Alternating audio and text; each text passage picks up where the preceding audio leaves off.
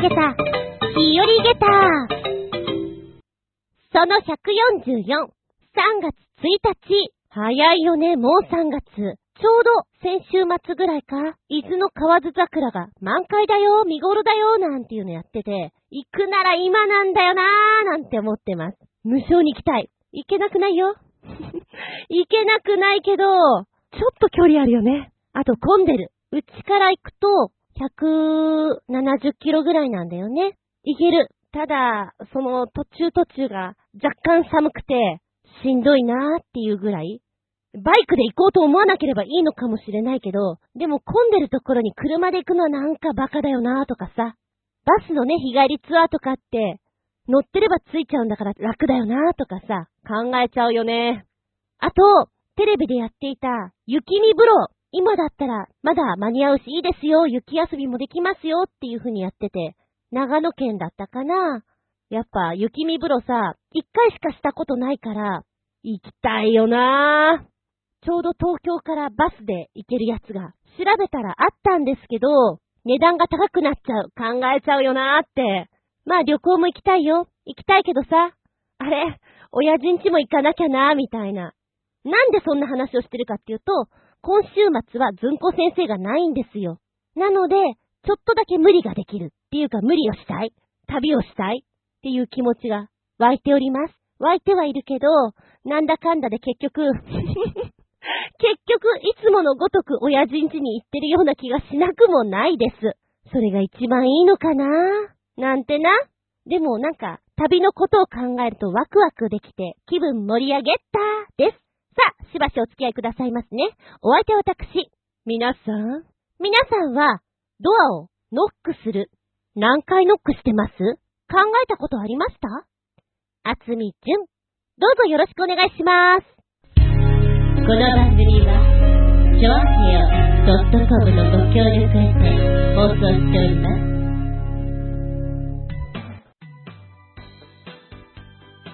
話は先週に戻りまして、木曜日の4時40分ぐらいか。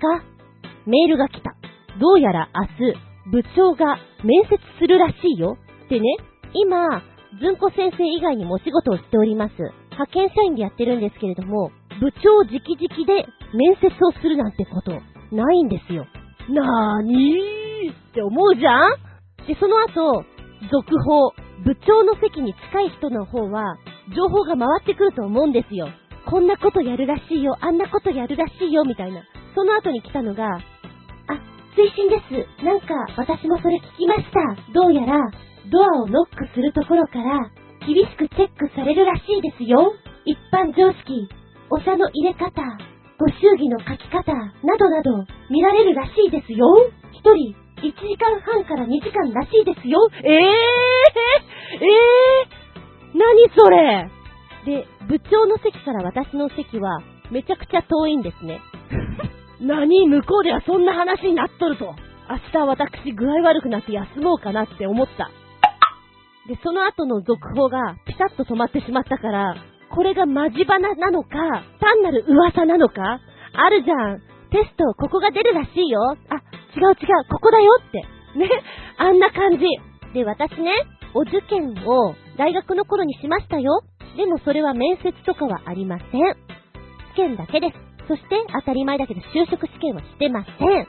似たようなものはしてます。オーディションとかはいっぱい受けてますよ。だけど、申し訳ないけど一般常識とかえー、っと、ご祝儀とかなんかそういうさ、ビジネスマナー的なの、皆無だと思うんですよ。わからなければ調べればいいじゃない。それからやればいいじゃないと思ってるので、これすぐにやれって言われたらちょっと厳しいかも。って焦ったよね。まずドアのノックって何なの ?2 回じゃないの？と思ってね、調べたんですよ。いや、基本は、トントン、失礼します。入ってから名前を名乗ってじゃないのかなと思ったの。ネットで見たら、ビジネスマナーとしましては、基本、基本よ？日本っていうのは、ドアの生活様式じゃなかったじゃないですか。障子だとか襖だったから。だからノックという習慣がなかったから、基本的には欧米のマナーを取り入れている。で、欧米では、2回はおトイレなんです。ちょっとパパ早く出てちょっと2回がトイレ。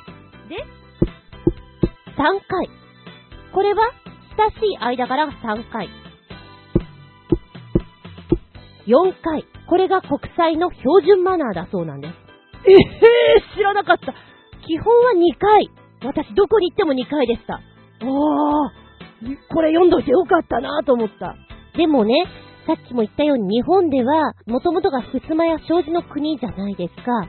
4回トントントントンっていうのはちょっと長いんじゃないかと。だから、危険会場等では、基本3回がベストではなかろうかというふうに書いてあるのが多かったですね。へえ。あとは、椅子の前に立つのか、左に立つのか、右に立つのかとかさ、もうなんか、焦って読んだよね、その辺は。お茶の出し方って、こう、会議室があったら、どういう順番かって、机が長くてさ、何人も何人も座れる場所だと、順番はどうなのかとか、調べました。ちょっと賢くなりました。で、実際金曜日、今日やるのかな？ドキドキするな、もうなんて思いながら、午前中にメール来たのか。本日部長から面接があります。2時からスタート。5時までですっていう風に書いてあって。ということは、この時間内に全員行くから、ああ、そんな厳しいやつじゃないなって思うじゃんだけど、部屋に入った状態で、君、今の正常どう思うかね？とか言われたらどうしようなんてやっぱり怖いなと思いながら、すっげえドキドキドッキンですよ。そんなことを思いながら、午後過ごしていたら、呼ばれまして、行きまして、ドアを3回ノックしまして、失礼します。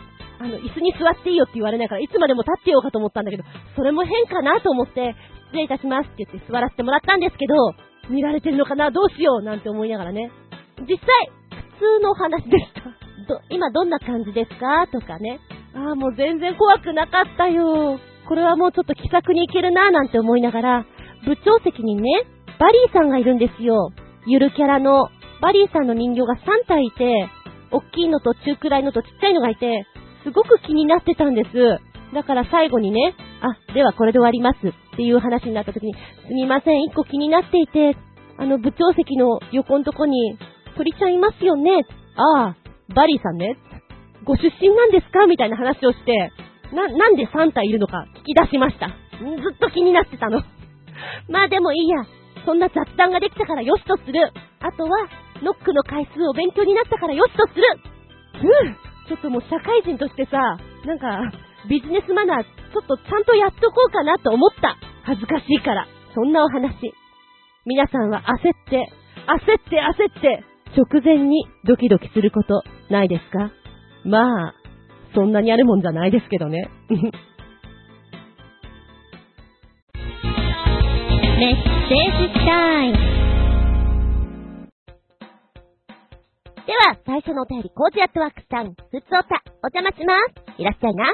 高円寺のニャンニャンパニックにおいでいただきありがとうございました。今回はほとんど在労できなかったのですが、参加作家が11人でグッズ関係も充実していたために盛況だったようです。会場のカフェそのものも好評だったとか。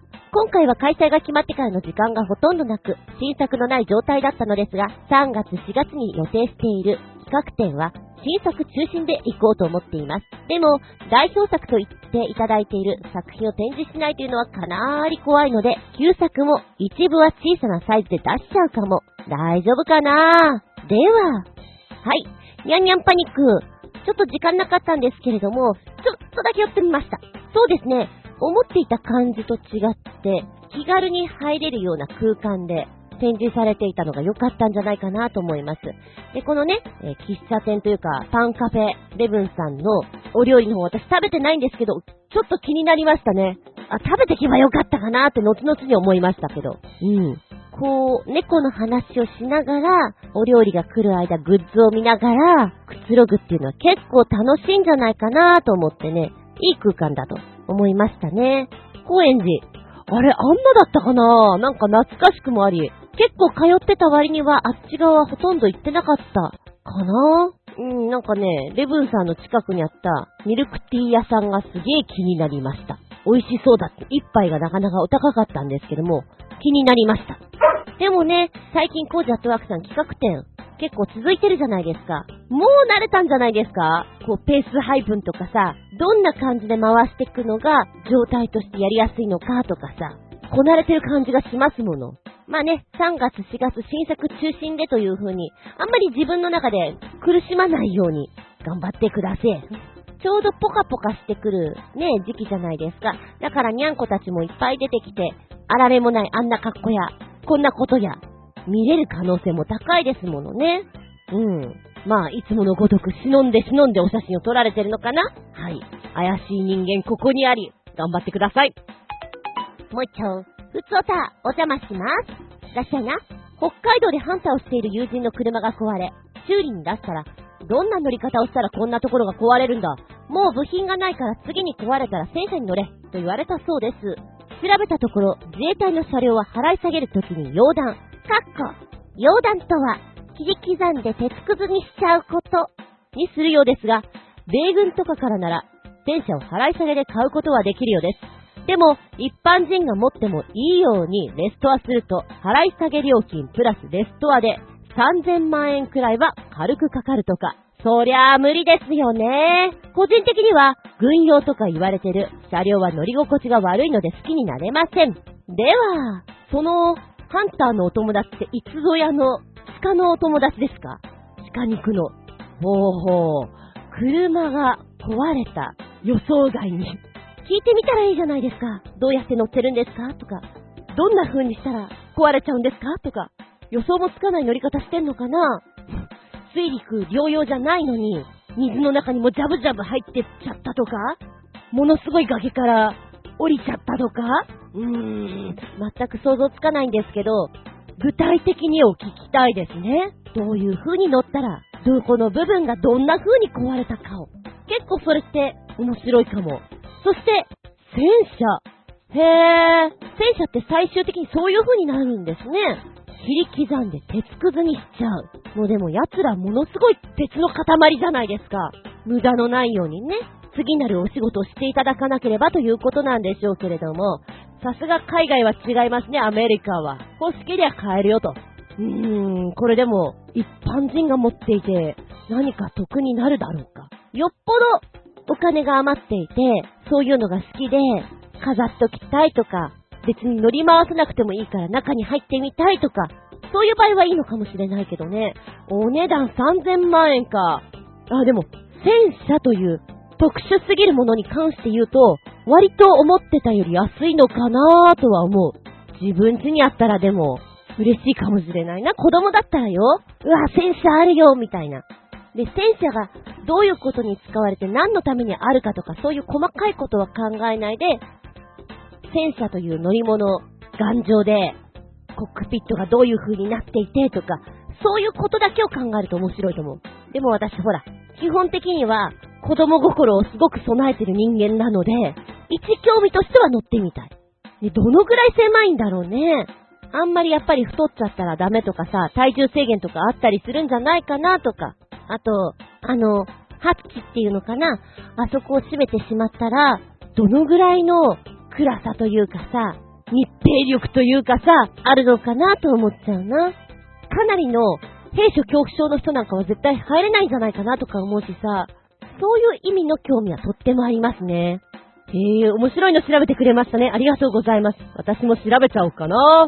うん。で、昔聞いたのでは、戦車って、こう、やはり特殊な乗り物じゃないですか。クーラーがついてるよっていう話聞いたことがあるんだけれども、どうなんでしょうかねで、今ちょっと見ていたらね、一般的な冷房装置というものではなくて、電子機器用の冷却装置というものが載っているということなんです。で、真昼の昼下がりでハッチを閉め切ったら、だいたい最高で35度ぐらい。湿度の高い時なんかはものすごいことになるみたいと。35度か。結構いってるよね。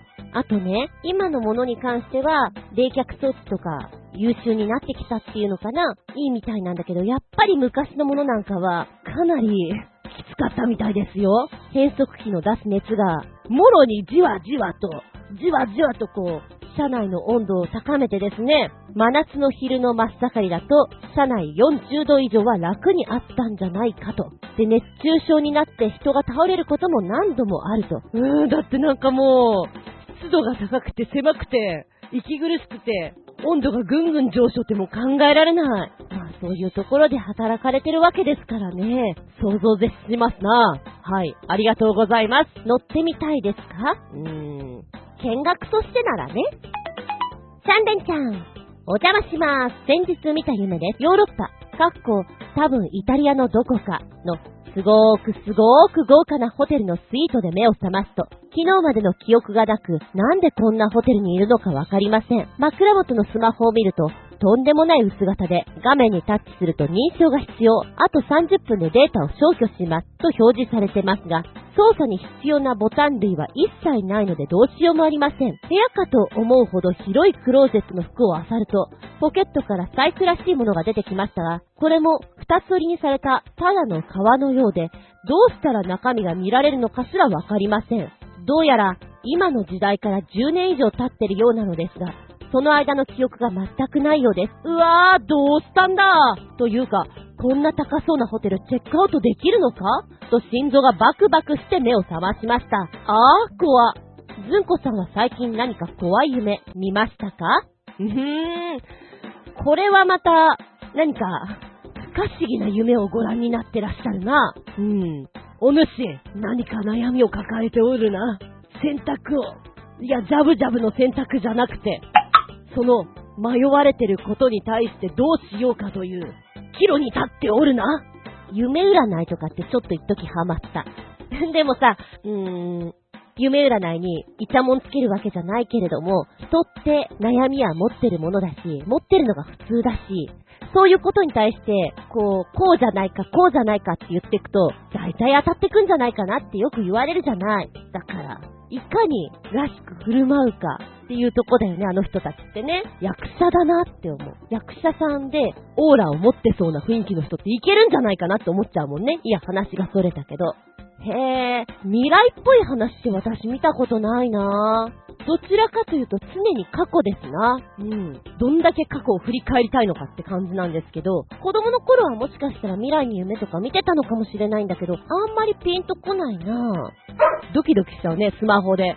あと30分でデータ消去なんて出たら、夢の中ってさ、日常と違って、そんなに慌てないよねっていうようなことでも、大慌てしたりするじゃないですか。感情が高ぶってるというか、なんていうか。だから、こういうの見ると、結構パニックったんじゃないかなって思う。お財布があるけど、どうやったら中が取り出せるのかわからないと。きっとこれのはずなんだけど、どうしようどうしよう。その時は完全に一人だったの？誰かいなかった？ああ、私どうかな？一人だけっていうこともあるけど、こう、ちょっとパニックになっちゃうような時って、見ず知らずの人は結構出てくる。あと、話の中で、今一緒にいるメンバーは知らないんだけども、姉が奥にいるとかさ、友達が向こう側にいるとか、どっちかっていうと夢はそんな感じでいつも見てるかも。えー、怖い夢ね。怖いっていうか、あーなんか、心の中で思っていることをきっと夢に今頃出てきたのかなーっていうのが、まさに昨日ですな。うん。ずっとちょっと引っかかってたことが、まあ一年ぐらい経って、ようやくっていう、というのが、まあうちの親父殿は亡くなってしまったわけなんですけれども、ずっと言いたかったこととかが言えないでやっぱり言ってしまったのでね、それ喋りたいなというのがあったんですよ。で、夢の中で親父殿がいたんですけれども、もうそれは聖ある姿ではなかったんですね。それも私もわかってる。向こうの部屋に誰かいるなっていうのも察知したんですよ。で、今ここで、親父殿と話しているのは、見られちゃいけないような気がするなって思いながらも、今話さなければいけないなっていう気にもなって、一生懸命話をした記憶があります。うん。あ、なんかやっぱり心の中で思ってんだろうなって、起き上がって実感しましたね。怖いっていうか、納得というか、不思議というか、そんな夢を見ましたね。うーん、怖い夢は、時間に追われるようなリアルなものが私の中で怖い夢なので、今みたいなのはそんなに恐怖というのがちょっと別次元かもしれないな。そりゃあ、ゾンビとかも見るよ。見たよ。でも、夢の中でこれは現実ではないと分かっていたりする分、はちゃめちゃができるなっていうのもあったりするね。はい。ありがとうございます。夢の話。あれやこれや。3本立てでいきました。続いてが、新潟県のヘナチョコヨッピックのメッセージ。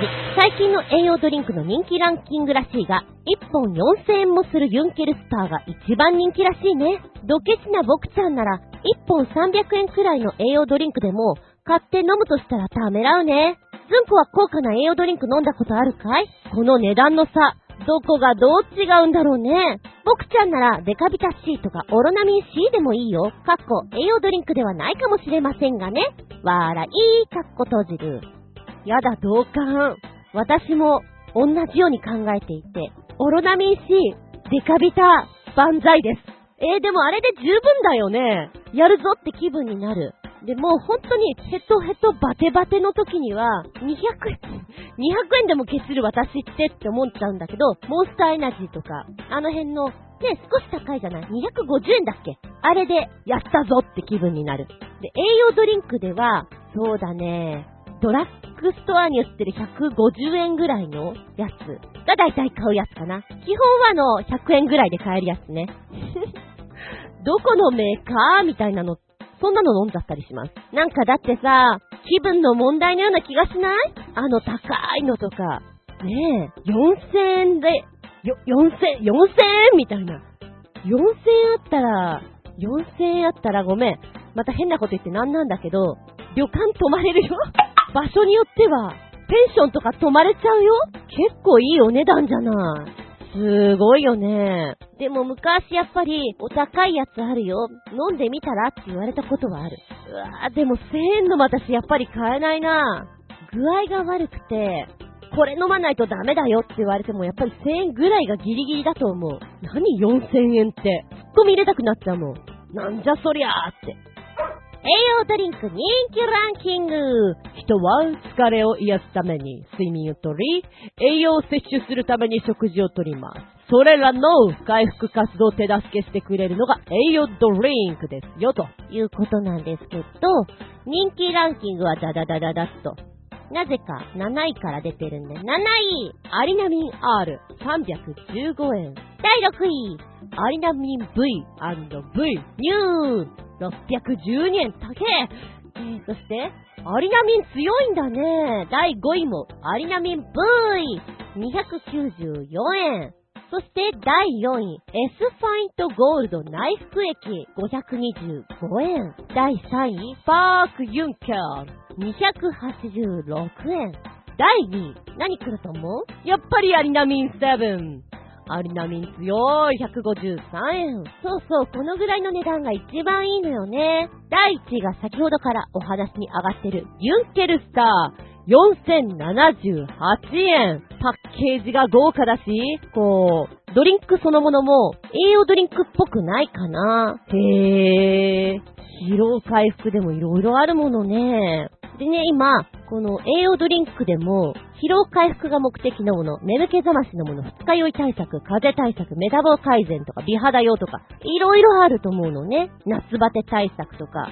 そういったランキングの中で出てきてるから、ちょっと面白いかもしれないね。眠気覚ましは割と飲んでるかも。あー、リゲインとかあったよね。リポビタン D。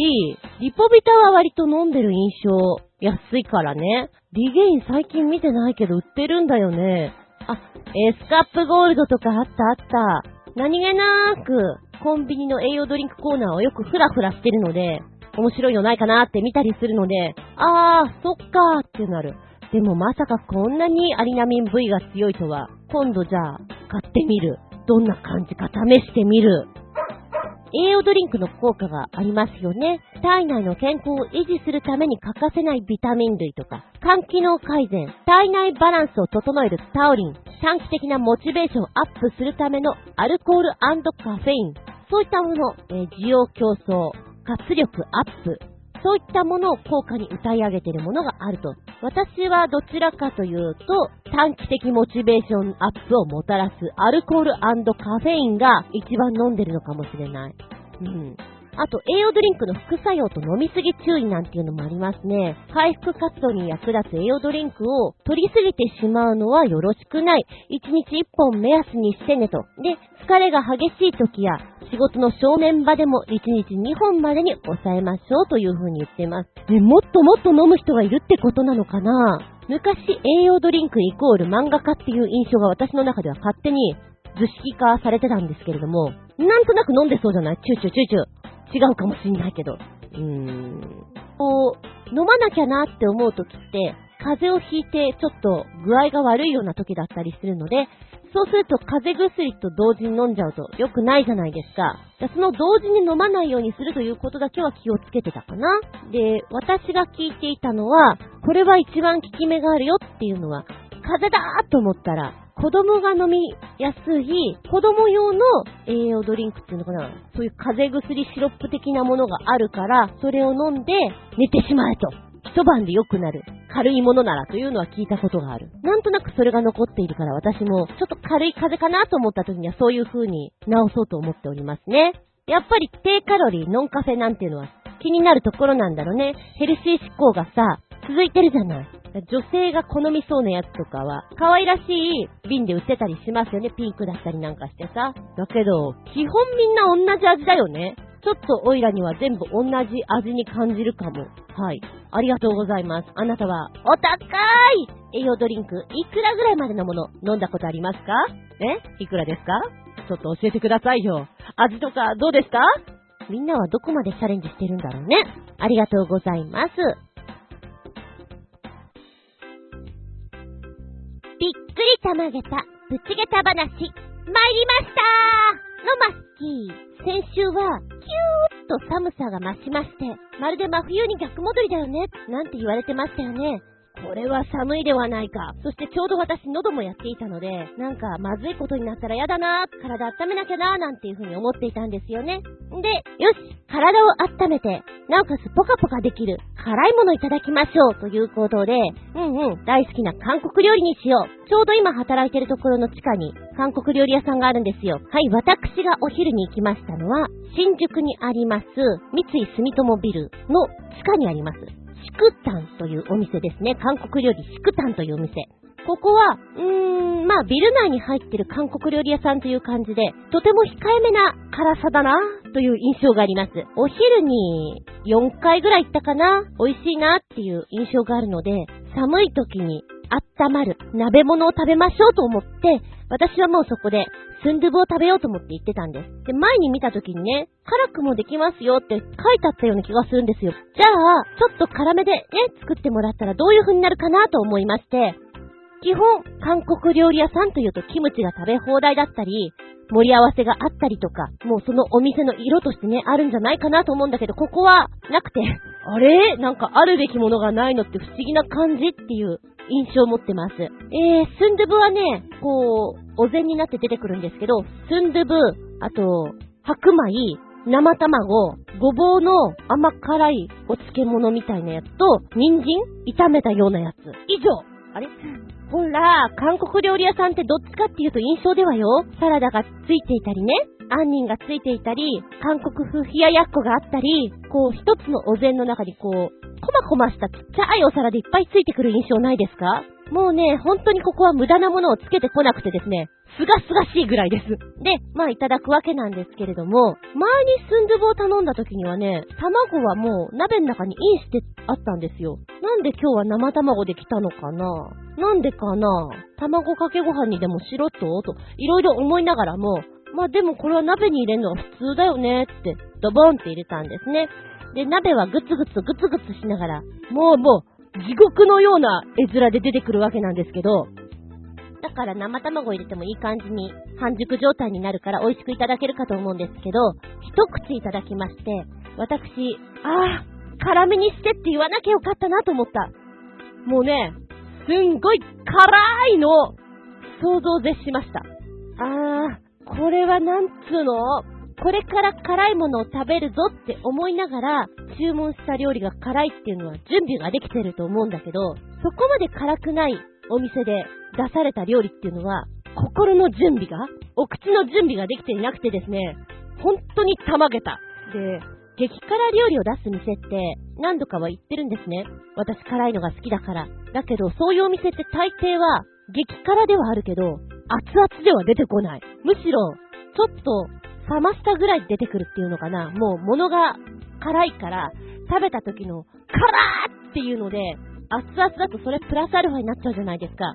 そんなに熱々ではないなっていう記憶があるんですけど、もうね、今回は本当に、本当に土下座しようかと思うぐらい辛くて、びっくりたまげた下駄5つこれ全部食べられるかなと思った。えー、スンドゥブだから、量はそんなにないんですよ。でも、一口、こう、鍋のものをね、スプーンですくって口に入れる、もう口の中が大変なことになるから、何か、こう、辛みを和らげるものはないかなとキョロキョロするじゃん。白米しかないんだよね。白米だ白米もりもり食べるじゃんスプーン一さじに対してお米を二口ぐらいいかなきゃっていう感じなんですよ。あー、ここで思ったね。卵卵かけご飯にしてもよかったかもな。あと、まんま入れるんじゃなくて、割ってから流し入れたら、マイルドになったなって思った。後からな。で、その時に、人参ちゃんとごぼうちゃんがいい仕事しました。君たちがキムチじゃなくてよかったなと。なんでしょうね。このバターソテーみたいなこの味が、辛みを和らげてくれるよ。ありがとうって思ったね。いやー、久々にたまげた料理です。心の準備してないから。で、よくさ、テレビの中で激辛料理、実食とか言って食べてるじゃんカレーカレーと言って、絶対これ体悪くするよな胃とかおかしくなっちゃうだろうなって見てるのあるじゃん。なんかそれを食べてる気分になりましたね。これはお昼を楽しんでるんじゃなくて、チャレンジだなと。もう、辛めにしてくださいって私がオーダーしちゃってるわけだから、向こうも張り切って辛くしてくれただろうし、ここで残すわけにはいかねえ。どうやって食べたらいいんだろうか。そこで思ったのが、こう、大抵はスンドゥブ食べるときって、白米をスンドゥブの中に入れて、それで一緒に食べたりするんですけど、もう熱辛いからそれができない。だから、さっき卵が入っていた小皿に、鍋の中のものをよそって、冷ましながら、で、味わう前に、辛みが来る前に飲み込んでしまえ作戦。なんだこの早食い状態は、と思うんだけど、でも、やっぱり辛みはね、後から走ってやってくるわけだから、間に合わなくてね、この私が、普段水分を取らないこの私が、お茶を3杯も飲んでしまいました。辛かったなぁ。もうなんかあの、お腹の調子が悪くなる辛さでございました。ちょっとね、思ったね。辛めにしてくださいっていう言葉は、冒険しない方がいいのかなって。後で苦しむことになるから気をつけなきゃいけないんだなって思いました。いや、だがしかし、ここで残すわけにはいきますまいよ。頑張ったとも。うーん。スンドゥブ、激辛よりもちょい辛がちょうどいい。そう感じました。皆さんは激辛料理、得意かな？どうかな？てな、びっくりたまげた、プチげた話。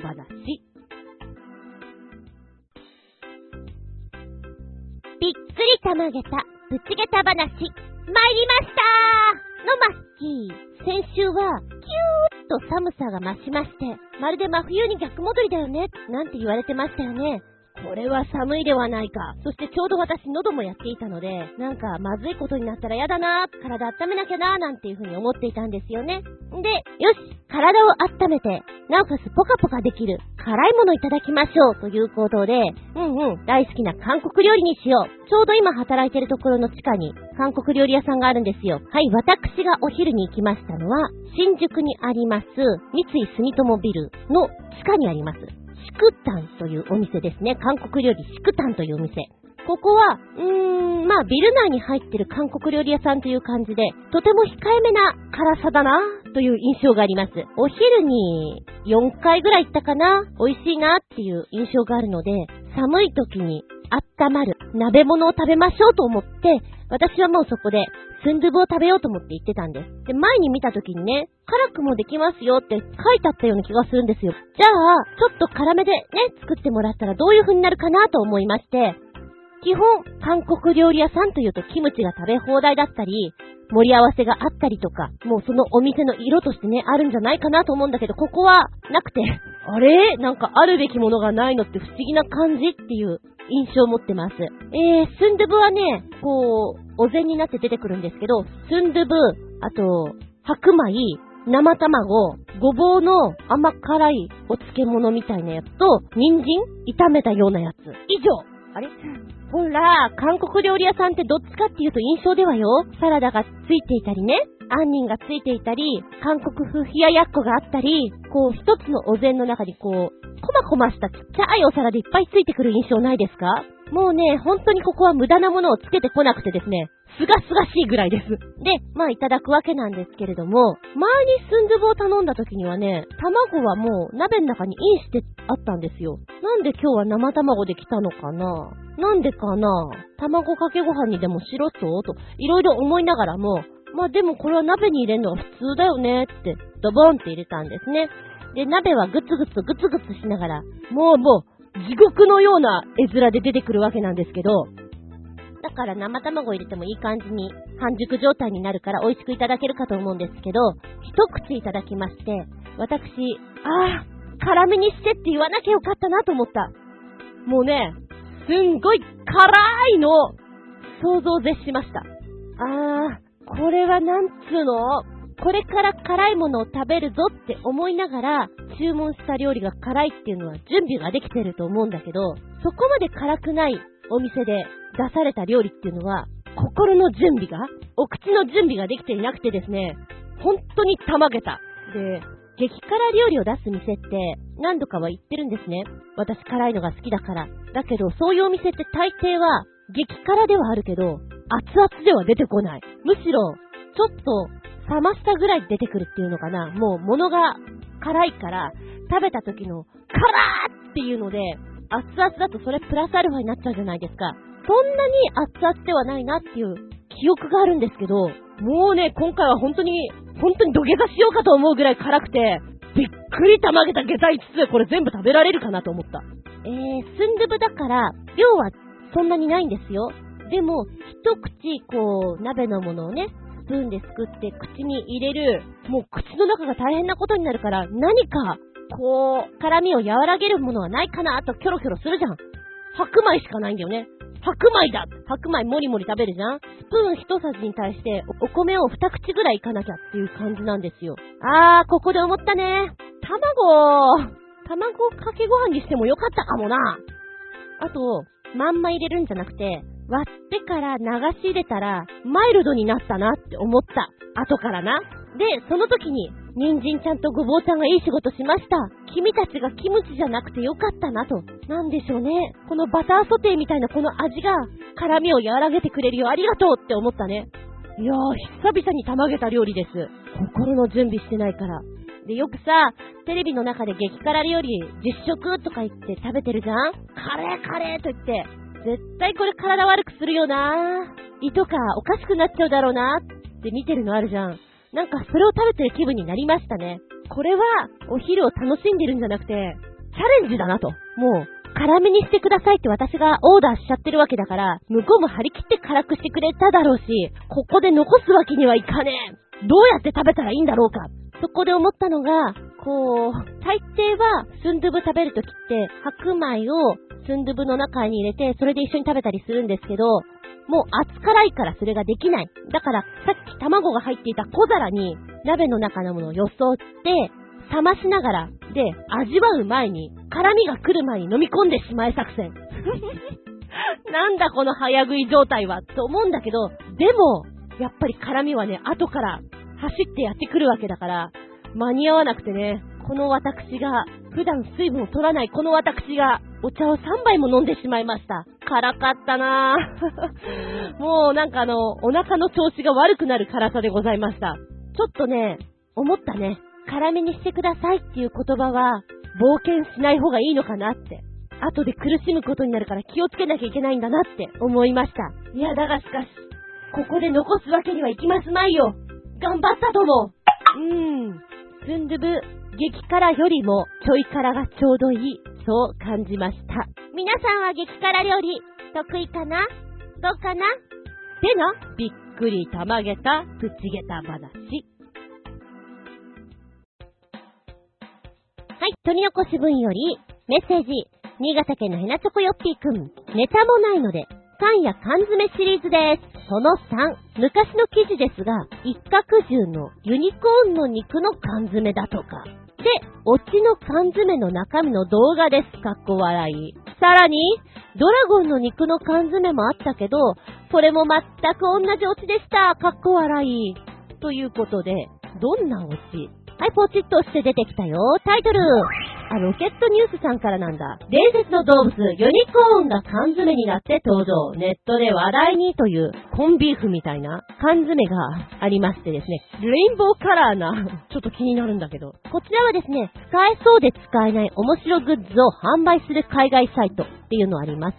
シンクギーク。ここでユニコーンの缶詰が登場しました。まあ、結構前のお話なんですが、ユニコーンって言うとさ、伝説の動物じゃない？伝説の動物を使ったお肉って一体どんな味なの？ということで、発売される前から注目を浴びていたということなんです。この缶詰、ユニコーンメイトはアイルランドのミース州にある農場で作られていて、1缶14オンス約 400g で9.99ドルで発売されてました。ユニコーンの肉と砕いた角をミックスしてあるために、一口ごとにバリバリとした食感を楽しめるということ。同サイトによるとユニコーンの肉は年齢を重ねるごとに脂肪分が高くなり、霜降り状になり、角はカルシウムが不足するために砂糖漬けのアーモンドのような風味になるという。しかも、馬肉のようにヘルシーなんだということ。また、まるで牛のようにユニコーンの各部位に名前が付けられていて、例えば角はマジック、カッコ、魔法、ヒップはレインボーズ、虹、他にドリーム、ラブ、スターズなどという伝説の動物にふさわしい名称が付けられている。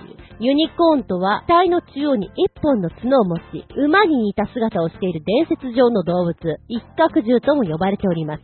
ドラゴンや人魚などと同じように架空の生き物とされていて、この缶詰の中身が本物のユニコーンのはずはないが、一体どうなってるのか、すごく気になるし、というところで話題になったというものなんですね。怪しいよね。怪しさ満タン。はい、動画を見てきたよ。種明かし的なこの動画を見ると、おー、なるほどねなるほどねうーん。これは見た方が面白いから、私は言わない方がいいなと思って、お口にチャックしときます。興味ある人は見てごらんなさい。ユニコーンのお肉ってどうやって缶詰に入ってるのかなっていうのをね。えー、そしてリンクの中でもう一個つけてくれてるドラゴンの肉。これも同じような方向性だねということなんですよね。そうですね。私はドラゴンの肉の方が好きかもしれません。ドラゴンミートね。いや、面白いものあるよね。ハンズとかで置いてないのかなあっても良さそうかなと思うんだけど、ちゃんと部位によって名前がやっぱりあって。うん、そうね。こんなこと書いてある。あなたが基地の出身だろうと、農民の出だろうと関係なく、この缶詰を手に入れることができます。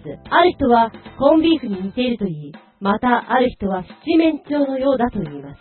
気になる中身は、カット済み ?Yes。再加熱が必要？?No。ということで、答えは、ベジタリアンでも大丈夫。だって、このドラゴンのお肉って、ほにゃららだから、って書いてある。面白いね。なんかね、一個一個がキュートです。この仕掛けに気づいたときに、わお気分盛り上げたあげたい !4.5 から1個上げたいっていうぐらい、グーイーンと上がります。面白いよ。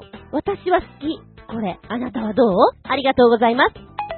はい、続いて、コージアットワークさん。普通お便り、お邪魔します。らっしゃい、スーコさん。いいカバン見つかりましたか？私は長男体質なので、すぐに大きなカバンを買ってしまう上に、10年に一度使うかどうかというものまで含めて、バンバンに詰め込んでしまう性癖があります。そのため最近はでっかいカバンを買わないようにしていたのですが、ギャラリーに作品を運ぶ時のために、車輪付きの大きなバッグが欲しくてうずうずしちゃってます。と言っても、キャスター付きの旅行カバンの類を街中で押して歩きたくはないので、バスケットボールやサッカーボールを10個ぐらい入れて運ぶソフトタイプのホイールバッグがいいかなとか。でも、額縁とかも入るから、ハードケースの方がいいのかな？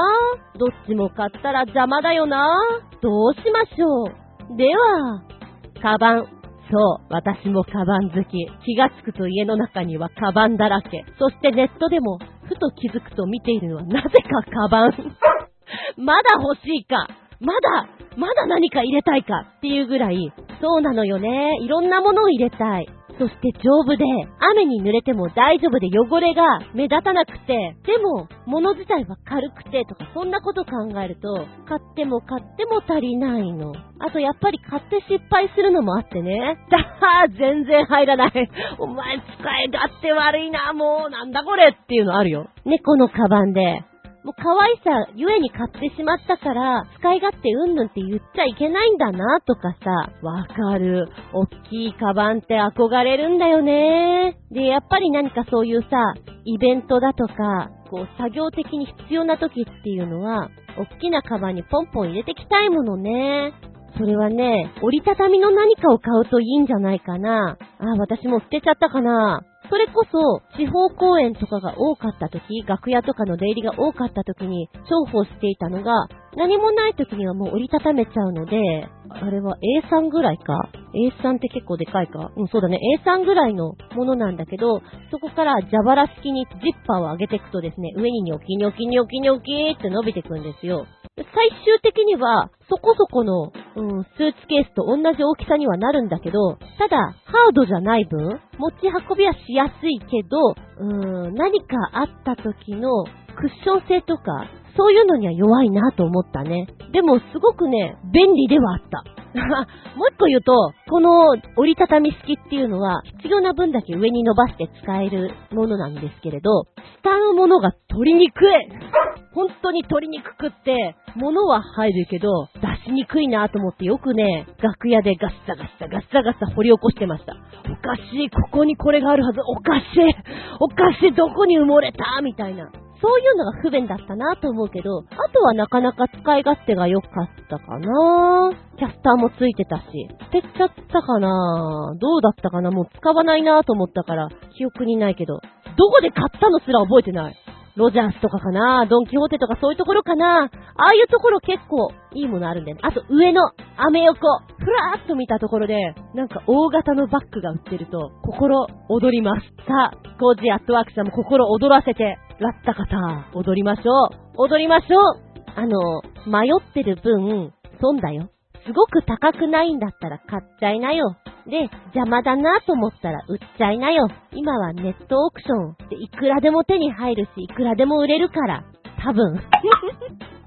絶対とは言えないのがなんなんだけど、ね、そうやってみるといいんじゃないかな。欲しいなと思って我慢しちゃう人と、すぐにゲットする人あるじゃないですか。どっちが幸せかなとかいろいろ考えるんだけど、私はもともと我慢して買わない方なんだけど、この我慢している分って意味あるのかなってちょっと思う時があって、買っちゃえよもうで、買った後にいろいろ考えてみるのもありだよねって思わなくもないの。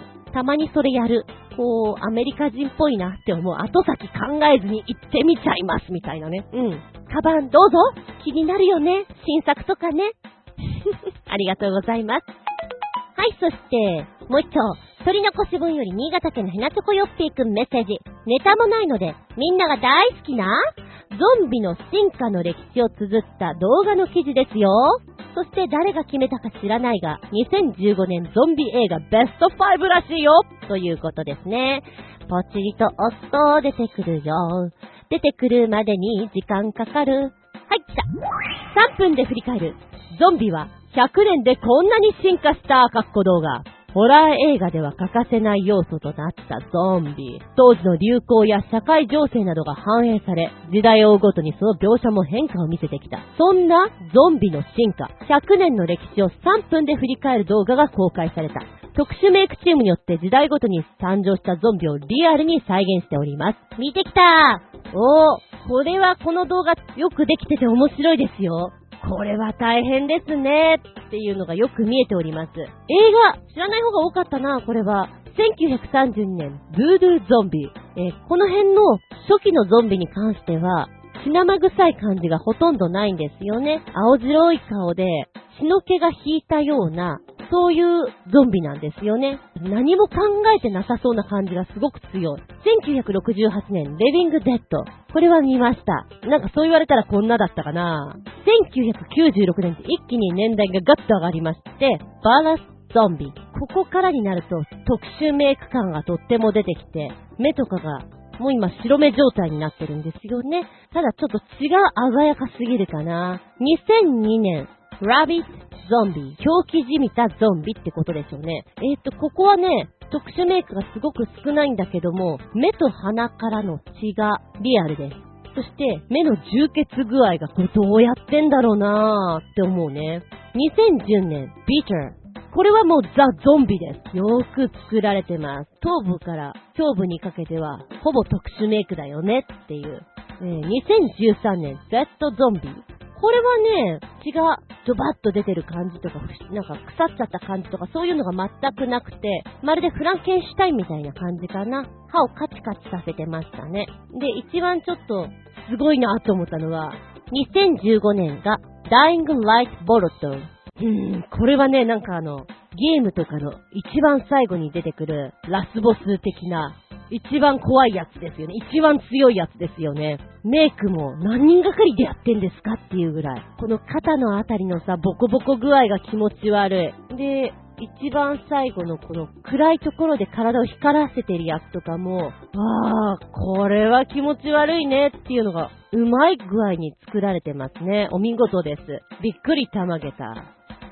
で、もう一つの動画の方は、2015年ゾンビ映画ベスト5ということで、2015年でもこんなにやってましたか？ってちょっと思ったんだけど、びっくりした。あ、こんなにあったんだ。えー、第5位が Extinction。第4位、Burning the EX。読み方違ったらごめんなさい。第3位、Another World。第2位、Maggie。1位が Dead Rising Watchtower。え、っと、なんかあれ、シュワちゃんとか、こんなのやってたんだとかがね、知らなかったから、たまげたね。えー、私の中では、ちょっと話題になってたアナザーワールド、面白そうだなと思った。うん。ゾンビもさ、最近のゾンビは、バイオハザードぐらいから走ったり、武器使ったりとか、頭脳的なのがあるじゃないですか。私、あんまりそれ好きじゃないんですよね。何も考えてなくて、ただただ闇雲に人を襲うゾンビが好きです。走っちゃうのは、なんかちょっと興ざめなんだよね。お前死体じゃんとか思うと、もう少しなんかあってもいいんじゃないっていう風に思っちゃう人なんでね、あんまり現代的なゾンビは好きじゃないです。うん。こう見ていて、この第4位か、Burning the EX、彼女がゾンビでしたっていうそういったところからお話が持ってこられるコメディ路線っていうのは展開的にどうなんのかなとは思ったね。うん。コメディ路線なんだけど、見せどころがあってっていう面白いんじゃないかなって思ってます。2015年ベスト5。やだ、1年間にこんな作ることあるんだ。全部ゾンビだよ。でもゾンビってすごく当たり外れあるからさ、いろいろ見てんのね、最近も。パッと見たら思うよね。あ、これクソだな、みたいな。2時間見るのこれ勇気いるなぁ。で、やっぱり30分ぐらいすると面白くないからもう見たくないんだよね。でもなんか最後まで見なきゃいけないような使命感に駆られていたりとかさ、そんなのばっかりです。最近はね。でね、私はあんまり悲しんでシリアスになっちゃうのも好きじゃないんです。もう世界は終わりだね。どうしようみたいな。泣いてもしょうがないよね。こう前向きに行かなきゃっていう方のゾンビ映画が好きです。こう前向きに奴らから逃げようとか、なんとか策を練ろうとか、太刀打ちできないかもしんないけどやってやろう的なものが好きです。はい、ありがとうございます。ゾンビ映画。もう一丁これ今週分、新潟県のヘナチョコヨッピーくんからメッセージ、くだらないとは思いますが、昔、ゾンビ肉のジャーキーが発売されていたらしいね。かっこまだ売ってるかもしれませんが、かっこ笑い。こんなの買う人いるんでしょうか？というのと、こんな CM 映像もありました。かっことってもチープな作りですが、ということで、ゾンビつながりだから、今ここで合わせてやっちゃおうかなーなんて思ったわけ。えーと、こちらのね、ゾンビのジャーキー今も売ってるのかなはい、ポチッと押したよ。えっとね、ポチッと押したのはいいけど、どうしよう。これもうなんかやる気があるんだかないんだかわからないようなサイトの作りになっていて、受けるんですけど、業界初、びっくりの青いお肉。キャーって書いてある。フリーズドライ製法と柔らかい食感製法のおかげで作りましたよ。ジューシーなゾンビ肉の秘密。だって。えっ、ー、と、こちらね、売ってはいる。何売ってんの一体？細かいこと書いてない。墓場で熟成された未知なるうまさと書いてありますね。あ、書いてある。米印。ゾンビ肉をイメージしたフリーズドライのビーフジャーキーであり、ゾンビ肉は含まれておりませんって当たり前じゃろって感じなんですけど、でもちょっとなんかわかりづらいなぁ。まあ、あえて、ね、フリーズドライさせたお肉で、ゾンビっぽく、青っぽくしてみたんだけど、どうかなみたいな。魔界の定番珍味、黒胡椒風味ゾンビ肉ジャーキーって書いてある。もうちょっとやる気出そうか、このサイト。このね、チャッチさが、むしろ気分盛り下げた、げた ?4 つ、いきますよ。結構下げる。えー、そして CM っていうのがね、どんな CM なのかな？あ、このビーフジャーキーなのかな？ま、CM は CM らしく短いです。うーん。とっても手作り感があるね。どうしたの？売りたいの？売りたくないの？話題にしたいの？どうなの？そんなツッコミを入れたいビーフジャーキー。あも、ごめんなさい。ゾンビジャーキー。青ってさ、やっぱり食欲をねえ、損なう色合いだから、どうなんでしょう。まあでも塩胡椒味だったらそんなまずくないと思うんだけどね。はい、ありがとうございます。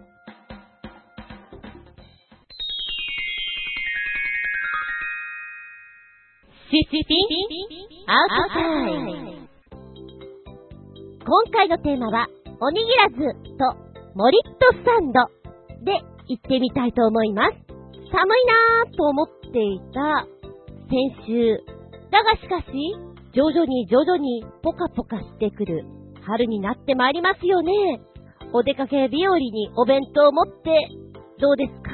昔は行楽地、お弁当というとおにぎりサンドイッチかと思いますけど、今はメディアの力で具材をバシッとポシッと乗せられる。乗せられる？何でもお好きな具材を好きなように挟んでごらんなさい。握らないで挟むんだから、おにぎらず。あとは、沼サンドからでしょうか。ボリューミーなサンドイッチがこんなに人気になるとは。あの、サンドイッチ伯爵も、びっくりたまげたでございましょう。ちなみに、ちなみに、サンドイッチ伯爵のお名前はですね、サンドイッチ4世ジョン・モンタージュというお名前になってらっしゃいます。今は諸説あるんですけれども、昔々の18世紀のイギリス、貴族でいらっしゃいました。サンドイッチ伯爵、トランプゲームが大好きで、ゲーム中でも、ご飯よりもゲームをしていたい。ゲームはやめないでご飯だけをこう食べられたらいいなというところから、パンに何か挟んで食べたらいいじゃないか。というところからサンドイッチになったなんていう話もあるんですけども、まあまあ諸説ありですよ。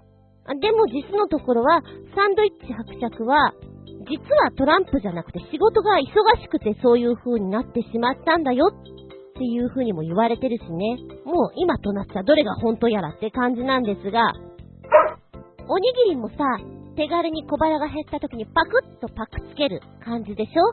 で、そもそものサンドイッチも気軽に食べられます。が、しかし、どっこいしょ。おにぎらず、モリットサンド、両方とも具材がしっかりと入っています。その分、挟み込んでる食べ物なので、食べにくい、ボロボロボロスケですよ。えー、実際ね、私、おにぎらずも、モリットサンドもちゃんと食べた記憶があんまりなくて、この間お店で両方とも買って食べてみました。うん。うんうんうん。まあまあ、ね、おかずも一緒にこう、ご飯と一緒にもりもり食べられるじゃない？おにぎらずうまいなと思うけど、でも、食べにくいなともやっぱり思った。で、サンドイッチの方ですね、パンが好きな人はやっぱりパンを食べたいでしょ？だからそこのとこでも分かれるかなと思いながら。なるほど。私結構パン好きなんですけども、具材が多いのは味に広がりが出るから面白いなと思った。ただ食べにくい。えーっと、デートとかには不向きじゃない？新しい服とか着てくのやめなねって思っちゃう。で、自分の中でもね、昨日とか今日とか、沼サンド系は作ってみました。あ、なるほど、こうなるか、みたいな。面白いよ。お野菜をたくさん食べられるという意味合いで、健康的なご飯が食べられる気がします。あと、いっぱい噛むようになるから、その辺もいいかなとは思う。ではここで、早めにお便りいっちゃうよ。コージャットワークさん。テーマ、お邪魔します。おにぎらずとモリットサンド。どっちも外で食べるときに無理があるんです。私は早朝撮影の時など自転車に乗ったまま食事をしたりします。かっこ、安心してください。行動では食べません。えー、おにぎらずとモリットサンドはどちらも片手でハンドルを握って食べる仕様にはなっていないため、大抵残念なことになります。じゃあ、何を食べてるかというと、今の時期はリンゴ。それも小ぶりで酸味のある紅玉をかじりながら走っています。これなら喉に突っかえることもなく、最後に残った芯は野鳥にプレゼントできるので、屋外向きです。ちょっとエネルギーが足りない気がしますが、ずんこさんは食事を果物だけで済ますことありますか？では、まあ、果物だけで取ることっていうのはありましたね。朝のリンゴ、昼のリンゴは割とあります。で、果物もらっちゃうと、食べなきゃーってなるじゃん？そうなると、この間も、食べるものがないんだけどリンゴはある。よし、リンゴがお昼だっていうぐらいで、お昼にリンゴ持ってったんだけど、寒かったね。外で食べて。なんかあったかいもの食べたいな。あったかいんだからってなりたいと思った。でもそういうの食べてますよ。夏場にやりなよって感じがしますけどね。まあまあ今の時期リンゴ美味しかったりするからやってます。へえ、私ね、リンゴとか食べても種類がわかんないんですよね。あれなんでしょ県民賞で言ってた、青森の人と使って食べるとどこの産地のものか、種類とかっていうのが全部わかるんだってね。わかんない。なんかアメリカのはわかると思う。ちょっとほら、色が違うから。そのぐらい？でもうちの姉もなんかそんなこと言ってたのはわかるって。素晴らしい舌をしてらっしゃいますな。えー、サンドイッチ。ね、おにぎり。やっぱり手頃に食べやすいのがいいじゃない？というご意見でしょうかね。わからなくない。だって本当に大変なことになるから。おにぎり、サンドイッチって、あのコンパクトな中に、こうバランスよく入ってたりするじゃないですか。で、おにぎりなんかは割と小さいもので、じゃあおかか、次は、えー、鮭、次は梅干しって、味をちょっとずつ変えながら食べられるっていうのは、うん、秋っぽい人とかにはとってもいいかもしれないって思う。私は結構好きですね、そういう食べ方。で、おにぎらずは、一個一個がボリューミーになってくるから、一個食べてさあ次にっていうのはなかなかしづらいかな。私がちなみに食べたおにぎらずはね、お魚のフライでした。お魚のフライに、カツオが入っていて、あの、カツオ節のほら、お醤油で、ちゃっと味付けしたやつが入っていて、えー、野菜入ってたかな？で、おソースとちょっとタルタルっぽい感じでついていて、ご飯でギュッギュッと押し込められてる感じなんですね。美味しいなと思うのはご飯にこのおソースとタルタルがちょっと染み込んでるところとかは美味しいなと思うんだけど、きっとね、おにぎらずも、モリットサンドも、ご飯パンを主食にしたい人と、おかずがメインで食べたい人と分かれるじゃないですか。だそれによって好き嫌いが分かれてくるんじゃないかなとも思う。私は基本、ご飯パンなんですよ。こう、お弁当箱があったとして、5分の4ぐらいご飯でいいかな。ほぼ飯じゃん。でもほんとそのぐらいでいいの。それとお漬物と卵焼きとウインナーぐらいでいいの。で満足。でも、おかず派の人は、ご飯が、うーん、5分の2ぐらいで、あとは、おかずをいろんな種類食べたい。たくさん食べたいっていう人みたいじゃないですか。そういう人は、きっとおにぎらず、モリットサンド、大好評だと思います。おにぎらずは実際作ってないんだけど、作るときに、どんな味になるかなっていうワクワク感とか、の、海苔に、ご飯に具材をダーッと乗っけて挟み込む時のさ、気持ちの高ぶりっていうのは、ものすごいんじゃないかなと思う。挟み込んだ時のさ、厚みが、私じゃなくてね、厚みがドーンとしてるじゃない？これを今日食べちゃうぞっていう、なんか、顔がニヤニヤしてくるものがあるんじゃないかなと思うと、作っていく過程から楽しめるっていうものじゃないかな。えー、そうね。で、モリットサンドはね、今回私、ちょっと作ってて、お家に有り余ってるお野菜を千切りして、後で味付けをし、パン自体はトーストする。バターとかではなくて、粒マスタードと、うん、マヨネーズが。で、半分ずつ味をつけて焼いて、チーズとかハムとか乗っけてくじゃない？でもね、基本、基本よ。チーズの味とかはあんまりしない。種が野菜になってくるから。そうか。で、卵とかも今日入れてみたんだけど、やっぱり基本、野菜の味が主になるから、何を食べてるかっていうと、野菜サンドだなーっていう印象があります。まあでもそれ、私は今回沼サンドという感じで、野菜を多めにしてしまったからそう感じたのかもしれないんだけど、それこそ私の好きなトンカツとか、メンチカツとかそういったもので作るとまたボリューミーなのかなボリューミーだし、食べたぞーっていう満足感はあるかも。あーでもな私トンカツもメンチカツも好きだけど、パンとか米がやっぱり少ないと、なんか変な感じがする。バランスが取れないような気がするなうん。サンドイッチとかでも、パンの割合を、やっぱり多めにしてくれてるところとそうでないところのお好みってあるじゃないですか。あ、そう考えると私はさっきから言ってるのと、同じように、パンやご飯の比率が高いものを選ぶので、コンビニとかでパッと見た時も、今ほら、分厚いのも売ってたりするんだけども、パンが間に挟み込まれてるのを好むかもしれません。いろいろこう、サンドイッチとかを見ていたら、うん、お国によってパンのさ、硬さっていうのも違ったりするじゃない？日本は柔らかい食パンを使ったものを好むお国じゃないですか。イギリスもソフト系のパンを使っているところがある。がしかし、ベーグルとかロールパンを使うところもあると。ドイツに至ってはライ麦などが入った硬いハード系のパンを使う。顎が痛くなるやつだね。そしてフランスはバケット類を好んで食べる。パンの表面をバリバリっとしていて、コシがあって、崩れにくいようなもの。他にはクロワッサンを用いるんだって。クロワッサンでサンドってなんかちょっと食べにくそうだなぁ、それこそ。でね、えー、今回、ボリューミーなサンドイッチをこう、いろいろ見ていた中で、おー、これすげーなーっていうのがやっぱり見つけまして、ちょっとびっくりたまげった？どうしたっていうね。えー、まずはこちら。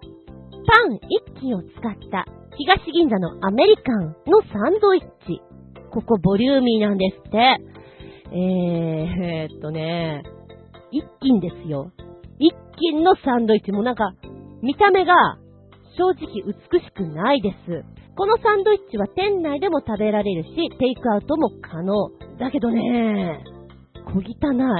厚みはすごいよ。だって一斤あるからさ。だけど、こ、これ、これちょっと、ねえ、ねえっていう衝撃な映像です。今ね、あのこのサンドイッチを片手に持って作業されている方の写真があるんだけど、何をやってらっしゃるの？っていう、疲れそうな感じがします。これお値段いくらなんだろうな？書いてないなえーっと、食べログから見るか。もうね、最近うちのネット環境が良くなくてですね、いつまでもくるくる仕上がるんですよ。くるくるくるくるくるくるくるくる。あれ、なんか、いかなかったな。もう一回押してみよう。ポチッとな。アメリカンの一斤サンドですね。こちらのお値段は、サンドイッチ2個プラスコーンスーププラスサラダドリンクセットで1200円。あれ？そんな高くないよねこれだったらまあいけなくないよ。で、サンドイッチ単品っていうのが500円からですね。あー、行ってみようかな。この値段だったらありです。ただ、味は大ぶりなんじゃないかなってちょっと期待はできないんですけどもね、私の中では。面白いから行くのは、そうね、もう面白いだけだね。ええ、ええ。あ、でもなんか美味しいとも書いてあるなあ、要チェックです。アメリカン、東銀座にございます。私のブログの方にリンクつけときますから、気になる人行ってみてごらんなっせ。えー、そして、これ、これもすげえなと思ったのが、卵サンドなんだけども、またまたまたっていうボリューミーすぎるサンドです。もりもりサンドです。超絶分厚いふわふわ卵サンドの5選ということなんですね。卵サンドというと私の中ではやっぱり卵を細かく刻んでマヨネーズであえて塩胡椒というあれが私の中の卵サンドなんですけど、それから見るとこれは卵焼きサンドですな。しっかりと焼かれた卵焼き。これがサンドされております。そうかそうか、なるほどね。関東では、卵サンドって言うと私が今言った卵サンドなんだろうけど、関西で卵サンドというと、ふわふわに焼いた卵焼きをパンに挟んだもの、これが卵サンドと書いてあります。知らなかった関西なんだこれ。まず一つ目、カラフリ商店街の喫茶マックのふわふわ卵サンド。これ何センチあるんだろう ?5 センチぐらいはありそうだよ。ずいぶん分厚いです。えこの卵サンドは、かぶりつくとパンの合間から、ふわっふわの卵がプルルンと出てくる軽やかさ。間にマヨネーズとマスタードが塗られていて、優しい味わいなんですって。口の中がふわっふわになる。こういうサンドは食べたことがないから、ちょっと想像がつかない。だってお寿司屋さんのあの卵ともまた違った感じなんでしょ甘くないのかな？うーん、なんかな、なんか不思議。えそして二つ目が、サンドイッチファクトリーのこだわりの卵。卵黄を使った極厚卵サンド。おこれはですね、先ほど私が言っていた卵サンドの関東風の、まあ、要はあの、細かく白身の部分とか切って、マヨネーズで和えたものと、卵焼きで分厚くこう作ったものとの2種類を混ぜている感じですね。だから食感が面白いだろうね。えー、書いてあるのは、半熟ちょっと過ぎの焼き加減のふわっとろ分厚いオムレツ。うん、写真で見るとそういう風に見えるな。で、説明はね、半熟ちょっと過ぎの焼き加減のふわとろ分厚いオムレツ。えー、この色が結構オレンジなんです。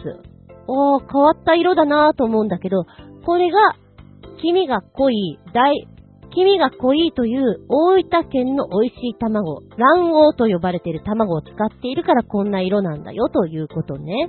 卵の味がはっきりと、なんだろう、マイルドでちょっと深みのある味わいなの。卵っていう味なのかなここはサンドイッチ専門店。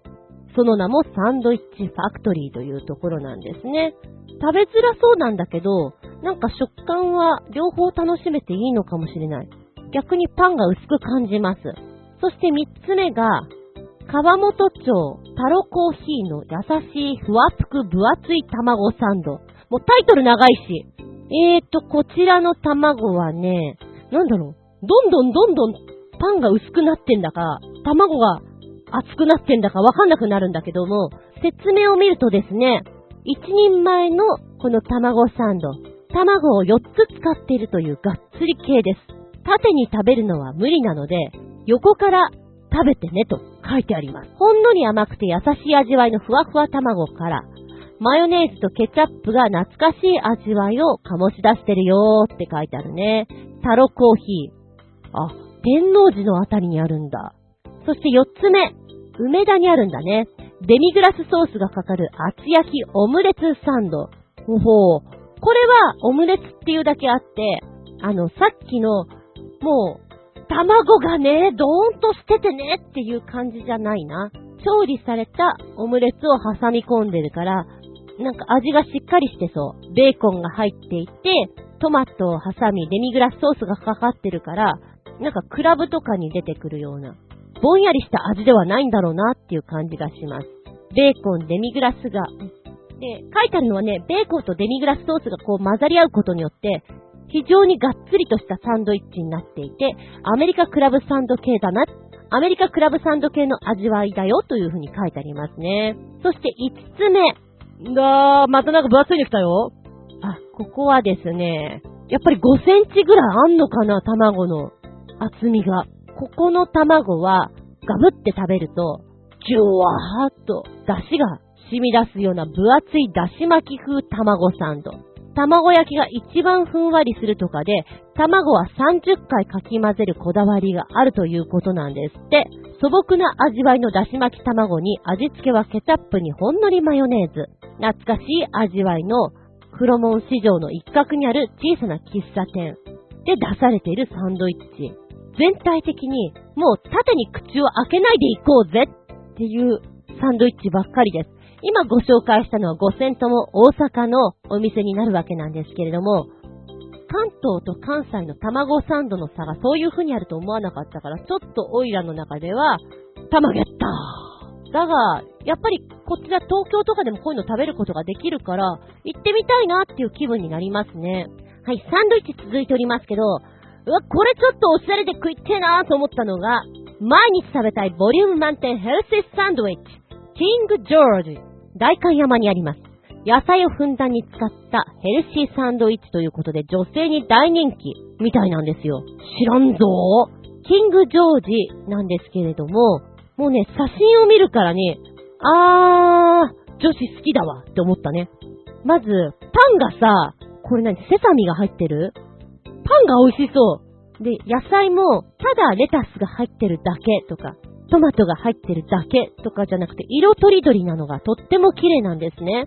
こちらのキングジョージ2013年の夏、大観山にできたサンドイッチショップです。で、こちらのサンドイッチは、健康的だけどがっつりとしていてサクッと食べられるものが少ないというところから、ヘルシーでボリューミーなサンドイッチ専門店を開きたいというところで作ったそうなんです。キングジョージは長年飼っている20歳の猫で、幼少時代からずっと一緒で、そんな存在でいたいなという願望を含めてお店の名前をキングジョージにしましたと。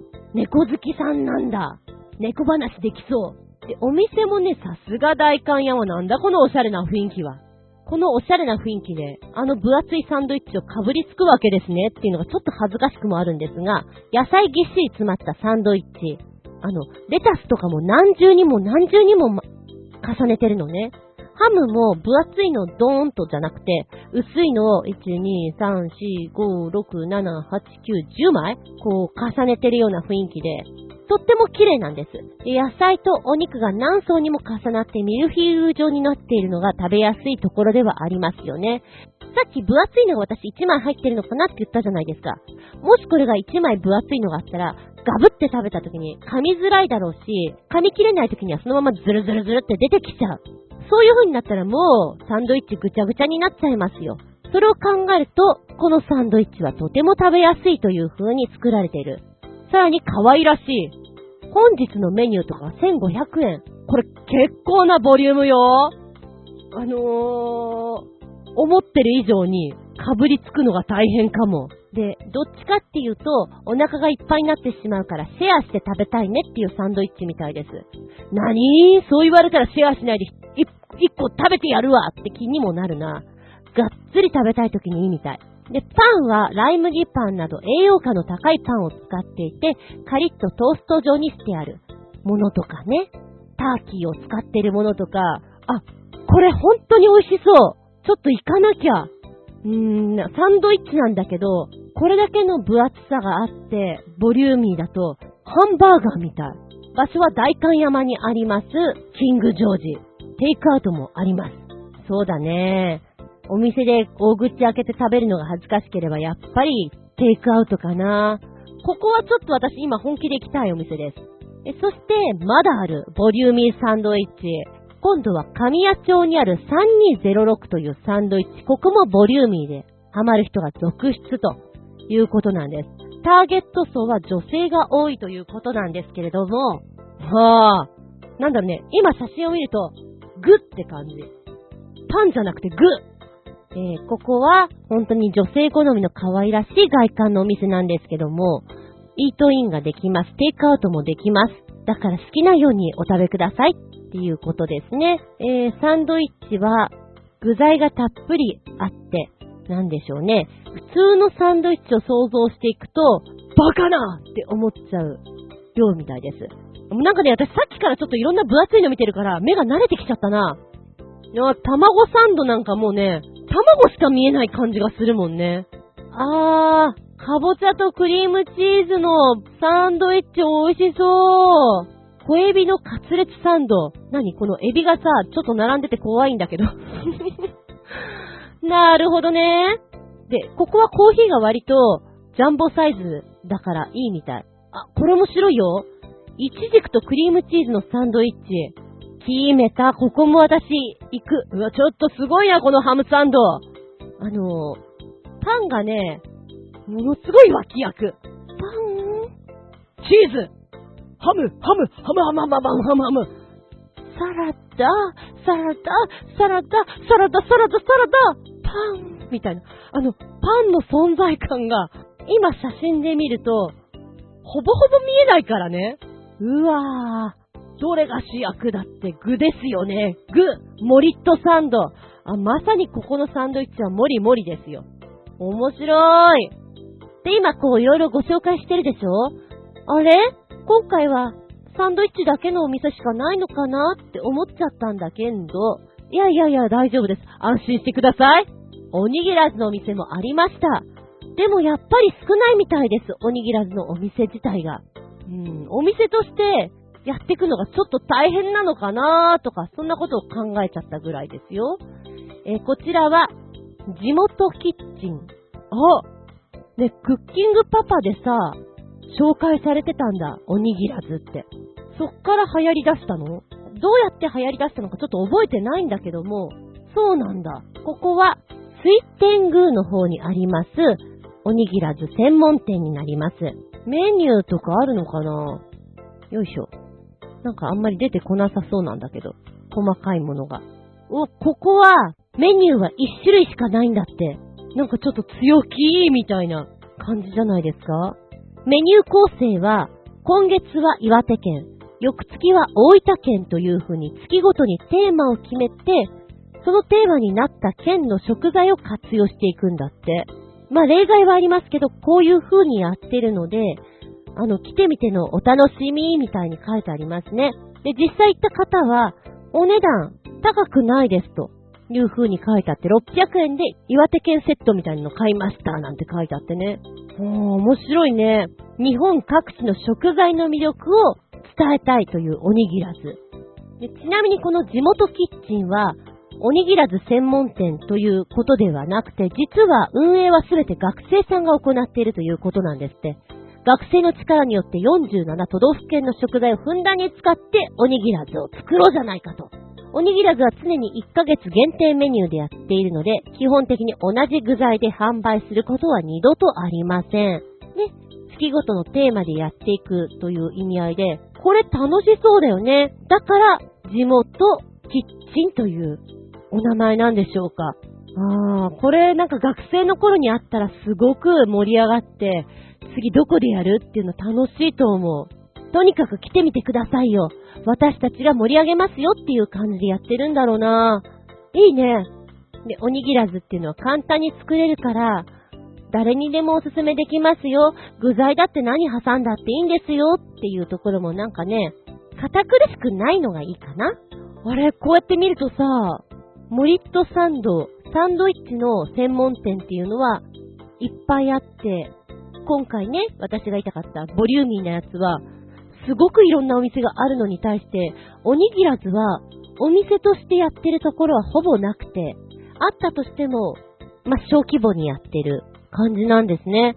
ご家庭でお好きなように作ってくださいっていうので流行ってるんでしょうか。でお弁当箱なんかでは、おにぎらずセットっていうのが結構あったりしてね、へーと思って見てますけどね。なんか私みたいな横着な人間だったら、こう、海苔がお皿の代わりになって全部包み込めば1個になるっていうのは実は便利かなって思わなくもないですしね。そうね、おにぎらずは、でもどっちかっていうとパッと見てるとボリューミー系だと、うん、揚げ物を挟んでるのが多いように見受けられます。ただ揚げ物だと、こう、衣のサクサクした部分がしなっちゃうじゃないですか。でそういうのを良しとするかどうかかな、みたいなところにもかかってくるのかな。ちょっとだけ天むす思い出しますね。おにぎらずって。なんか、あの子はほら、おにぎりの中に押し込められてるやつじゃないですか、天むすね。で、味付けは、ごめんね。こういう言い方したら申し訳ないんだけど、私にはぼんやりとした味だなっていう印象を受け、優しい味と言いましょうかでもどっちかっていうとぼんやり。で、おにぎらずは、その食材に合わせて割とはっきりした味付けをしてくるから、男性好み、あと子供が好きなんじゃないかなと思う。女性はもしかしたら苦手かもしれない。味が濃すぎて。京都のお漬物とかって有名じゃないですか。ああいったとっても綺麗なお漬物で、こう、おにぎらずを彩ってあげたらとっても綺麗に食べられるかなとは思いますね。そういうのも面白いかも。おにぎらずと、モリットサンド。そっか、お店で見るとそんなに差が出てくるんだね。そんな風に思いながら。今私は行きたいお店がてんこ盛り。え、あっちこっち行ってみようかな。そんなことを考えております。メッセージありがとうございました。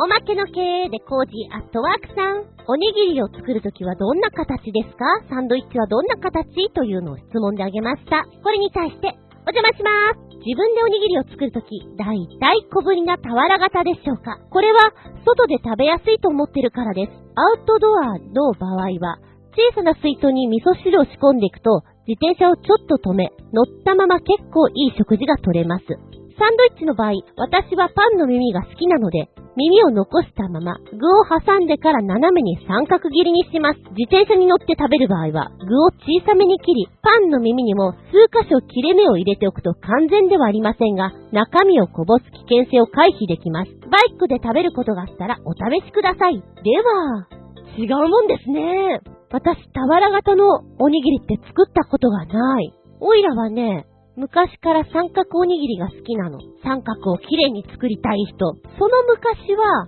まん丸くしてたかな。いつからか三角にしましたけど。で、海苔は、つけてないな。なぜってうちには常備の海苔がないからつける人ってさ、おにぎりの表面全部に海苔をバッと巻いちゃう。もう真っ黒くしちゃう人いるじゃん。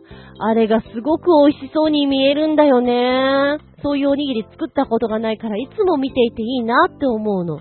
買えよ、海苔って思うんだけど、海苔って使い切らないから、ほら、しっとりしちゃってなんか寂しい思いになるのね。それがなんか残念で。海苔は年に一回、お正月に一回買うか買わないかレベル。もはや、お刺身を食べるのと、海苔を買うのと、どっちが年間多いかっていうぐらい。うん。どんな争いしてんだかって感じだけどね。え、そして、サンドイッチ。サンドイッチはね、斜めに切りたいのすごくわかる。私も斜めに切って並べたいんだけど、今回ちょっと色々作っていて具を多くすると、斜めにするとこぼれてしまうので、長方形にするしかないんだなっていうのが分かった。あと、ちょっと不思議に思ったのが、パンの耳に数箇所切れ目を隠し包丁的な？入れるんだ初めて聞いた。へー。これちょっと人に聞いたら面白いね。うちの姉は、おにぎりちっちゃいの。なんかイラッとするぐらいちっちゃいのをコマコマコマコマ作るんだよね。で、子供がやっぱり小さかった時期があるじゃないですか。もう、えー、中学生と小学校4年生ぐらいだから、おっきいの大丈夫だと思う。癖だと思うんだよね。えらく小さいおむすびをこう、コロコロコロコロ作ってて、全部まとめちまいなって思うんだけど、ミートボールみたいな大きさの作ってましたよ。一口じゃーみたいなね。なんか楽しい、それ聞くと。はい。ありがとうございます。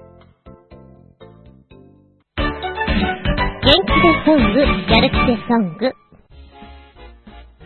元気でソング、やる気でソング、取り残し分より、新潟県ヘナチョコヨッピーくんメッセージ。ガルバンの最高峰といえばガチャリックスピンなんだよね。ということで、YouTube では見れない、最近のガチャリックスピンのすんごい演奏、え4曲教えていただきました。まず最初に本題に入る前におふざけのようですが、ものすごいライブ映像。えー、ベンジャンダンって読むのかな ?2 曲目、Don't Let Me Down フルミュージックビデオ。何気に聞いてみて。友蔵のギターソロが素晴らしい。3曲目、ミュージックバトルフルミュージックビデオで、えー、ミュージックビデオは戦隊もののイメージなんでしょうか ?4 曲目、ファイナルなファンタジー。友蔵主演のミュージックビデオ。ウルトラパープリンの雰囲気ですが、演奏はものすごいギタープレイの数々ということで、あのーえ、なんか最近またメンバー変わられましたか？ってまず思った。1曲目のド迫力なんかあの、何回同じようなこと言ってんの？っていうね。お囃子みたいな。でんでんでんでんでんでんでんでん。盛り上がるね。な、なんだろう、ど、どうしたの？どうしたの？っていうスタートで行くから、ちょっと度肝抜かれました。2曲目、あれ、あの方がこんなところで、リングでこんなことやるとも、一瞬ね、ももクロかと思ってしまったよっていう1曲目も2曲目も、今までのちょっと思ってたガチャリックスピンとは違うんじゃないのって思った。3曲目、えー、ミュージックバトル。これは、私はなんとなく、あ、ガチャリックスピンっぽいなと思った。で、この戦隊もののイメージということで、アメコミ風の絵がね、最初にパッと差し込まれてくるんですよ。うん、なんか似合ってるなぁと思って聞いておりました。私これ好きですよ。え、そして4曲目、友蔵の主演のミュージックビデオ。こんな声で歌うんだね。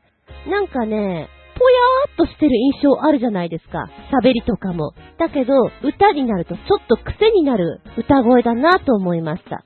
で、なんかの、バックとかの、何ファンタジーな雰囲気？と友蔵さんの雰囲気っていうのはすごくマッチしていて、でも、ところ変わっての学園もの風の制服着ていてっていうね、それはそれで良かったりして、ああ、こういうのもありなんだなと思って、ガトリックスピンって実はどっち系にでもいけるんだっていうのはね、改めて思いましたね。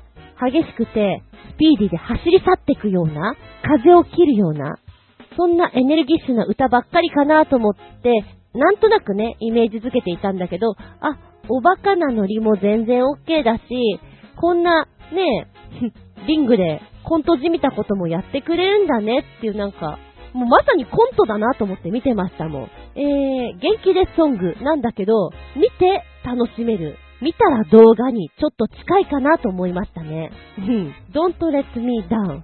最後に何かやるかなって期待して見てしまう。そんな自分も何か言う、何かやるはずだってね。そんな風に見ちゃいますよ。さあ、あなたはどうですか？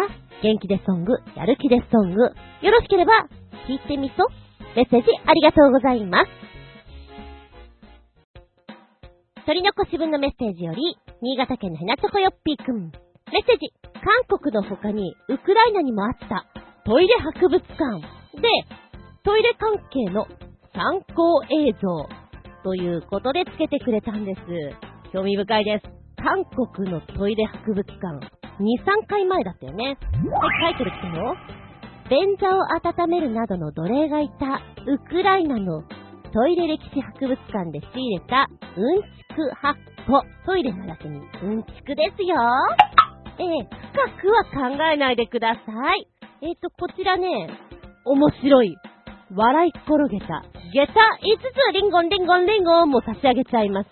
とっても興味深いサイトですので、ニヤニヤしながら見ていただきたいなと思います。で、こちらの博物館ね、ポチッと押すとまず便座がバーって並んでいて、昔、トイレが普及する前というのは、っていう、ちょっとくちゃーいお話が始まるんですよ。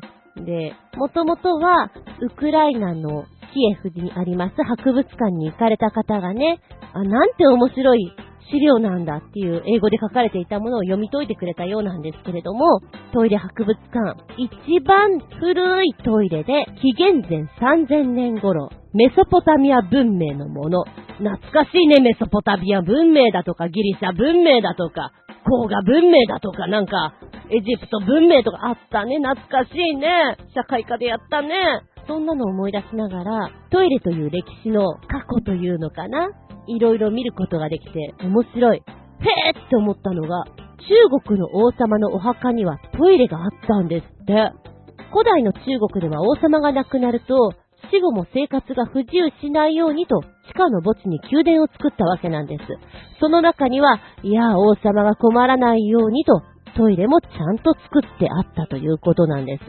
えー、それから昔々の話、ヨーロッパではペスト流行りました。この病気なんでこんなに流行って人がこんなに死ぬ羽目になったのか。ネズミですよね。でももともとをたどると、下水ですね。昔はトイレの設備というのはありません。ですから、ごめんなちゃい、汚いお話なんだけど、あの、出たものはそのままブワッと垂れ流し状態でした。不衛生なんです。もうその不衛生の状態の中皆さん生活してるんです。そうすると病原菌もそりゃあ、やるぞー病気出しちゃうぞってこうなりますよね。そうであろうと思います。で、えー、なんか納得しちゃったところもあるんですけどね。で模型の中には昔のトイレのこんな風に繋がってたよとかあったりするのが面白かったし、あー、すごいねって思ったのが、ローマ帝国では便座を温めるための奴隷がいました。面白くないですか？昔は大理石の便座だったために、寒いんですよ。冷たいんですよ。だから、奴隷が、貴族が使用するまでの間ね、便座を温めるために座ってると、下半身出して座ってると、間抜けな絵が載っております。どこまで本当なんでしょうか？でも、本当っぽい気もする。うん。中世ヨーロッパのトイレはこんな風に変わってったよっていうのが写真で絵で乗っていくわけなんですよ。うんちくの5つ目には、ハイヒールというものありますよね。女性が履く、かかとの高い履物です。あれがなんで作られたか。というのは、先ほど申し上げましたように昔はトイレの設備がないので出たものはそのまんま窓からバーッと捨ててたり。ひどい話だな。それが日常茶飯事でした。そうすると道の中はドロドロに、ね、うんちゃんがドロドロっとこういるわけですよ。そのドロドロちゃんの中、靴がこう平べったいものを履いてると、ぐにゅっとね、ごにょっとね、嫌なこう感触を感じながらも足元に入ったら嫌でしょ？うだからこそちょっとでも離すためにハイヒール、それからブーツというものが出てきたそうで、なおかつ日傘ありますよね。なんであれがあんなに流行ったかというと、上からドバドバと降ってくるわけですよ。予想外にあれが。我が身を守るためにあれを刺してたなんていう話も載っていて、へーと思いましたなでもそれだけ不衛生だったらそりゃね、病気広がるよ。しょうがないなって思った。そんなのがね、載っていて、すごく面白いサイトです。勉強になります。お土産コーナーでは、なんか、便器のメガネが買えたり、あの、リアルな、あの、うんさんの模型が買えて、これ誰買うのかなって思うリアルなやつね、買えたりすると。なんか、真面目なんだか不真面目なんだかもう境がわからなくて、面白い。だからこそ笑い転げってあげたい、つつ差し上げたい。そしてもう一つつけてくれた、こちらの動画は約4分ぐらいなんですけれども、劇的な弦楽器の音から始まるトイレの歴史なんですね。今私が話したのは、こちらの動画とさっき見ていたサイトの合わせたところをね、お伝えしましたので、今の見ると、あー、うーん、ハイヒールバンザ、うーん、よかった、よかった、昔に住んでなくて、って思うよ。ヨーロッパは本当にひどかったっていうもんね。臭いし汚いしっていうのは。で、日本も汚かったとは思うんだけど、でもそこまでではないんだよね。あとほら、お風呂とかにすごく入る人たちじゃない日本は。向こうはそんなに入らなかったから余計にもうどんだけ臭かったんだろうと思う。で、ヨーロッパは香水がいろんなものができてるでしょっていうことは、そのいろんなものを作らないと、あの、こびりついた匂いっていうのが、うまく取れないとかさ、忘れられないとか、そういったところから考えられてんじゃないかなと思うと、よっぽどだなと思います。日本はせいぜいお香ですものね。お香もきついなとは思うけど、でもきっと風通しがいいところにそういうものを処理していたとかさ、埋めてたとか、あと、そう、日本がいいのは、肥やしとして使っていたところで、ただ、ダダ漏れの状態と、肥料として使っていたから、その循環として、貯めていくことがないという意味合いで、そこの差は大きかったみたい。なんか、ビバ日本人って思うよね。昔はそういうの考えなかったけど、細やかだなーっていうか、無駄にしない精神っていうのがあるんだなーって思います。はい。非常に面白いので、うん、なんか匂いがしてきそうだなと思いながら、え、ご飯前とかじゃない時にご覧ください。寝る前とかね、面白いから。はい、ありがとうございます。もう一丁取り残し分から新潟県の稲チョコヨッピーくん。ネタもないので、パンや缶詰シリーズです。その4、類似品は多々あるようですが、ずんこのお猫様はこんな缶詰に入ると思うかい？ということで、ポチッと押すよ。なんか今向こうですっげえ暴れてる。なんでだろう？あ、猫缶だ。猫缶風段ボール爪研ぎ。これは、爪研ぎとして、猫ハウスとしてお使いいただける人気の猫缶風段ボール爪研ぎです。大きな缶詰に顔を突っ込みながら爪を研いだり、ぎっちり中に詰まって寝ている姿を見たら、猫だけでなく飼い主まで癒されます。萌えー。うちの猫萌えーってなるかなでもうちこれきっと入るんじゃないかなって思う。うわ、かわいい。この寝てる姿すごいかわいい。青を乗せてる。これやってくれるかな？私が見ていない時とか寝てる時に入ってるような気がするな。うわ、こんなのはもうなんか複数で入られたらもうええですよね。ちなみにね、オプションとしてこの缶詰買って、1日3枚限定で自分だけの猫缶風爪研ぎができるというタックシールも作ってくれます。お値段は200円。安いでしょ？だったら自分のに、うわ、自分の猫用の缶詰作ってあげるのいいんじゃないって。今なんでうわーって言ったかというと、多分、多頭飼いのお家なんだけど、この猫の缶詰並べてるのみんな入ってるの、たまらんがな。え、買っちゃおうかな、これ。ねえ。いいかも。なんかうちのちょっとどんくさくってですね、普通に爪研ぎ置いてると、爪研ぎながらよくこけてるんですよ。だから今100均で買ってきた滑り止めをつけてあげたんだけれども、よくね、転がってました。お前、どんくさいぞーつって。缶詰か猫缶か。で、このさ、猫缶の綺麗に丸く入って寝てる子がいるのね。真っ白い猫なんだけど、たまらないね。何この子。超いいわ。買う？これ買う？買う。これ買う、私。決めた買う。今なら3000以上で送料無料。悔しいね。販売価格2839円。微妙に足りない。でもいい。なんとかして買ってみるわ。入ってくれるかな？でも大丈夫。安心してください。入らないときは、また旅を振りかけますから。最初は、きっかけはそんなのでもいいの。入ってくれたらそれでよし。あったかくなると、こたつというのがなくなるので、そうすると自分の場所がなくなるにゃんこがいるんですよね。その子たちにいいかもしれない。はい、買いたいと思います。猫缶。ステッカーも作っちゃおうかな。うわ、猫バカだ、私。いいんだ、もう、やっちゃうぞ。ありがとうございます。気分盛り上げた。げた、5つつ。リンゴン。この番組は、ちょあへよ .com のご協力へて放送しております。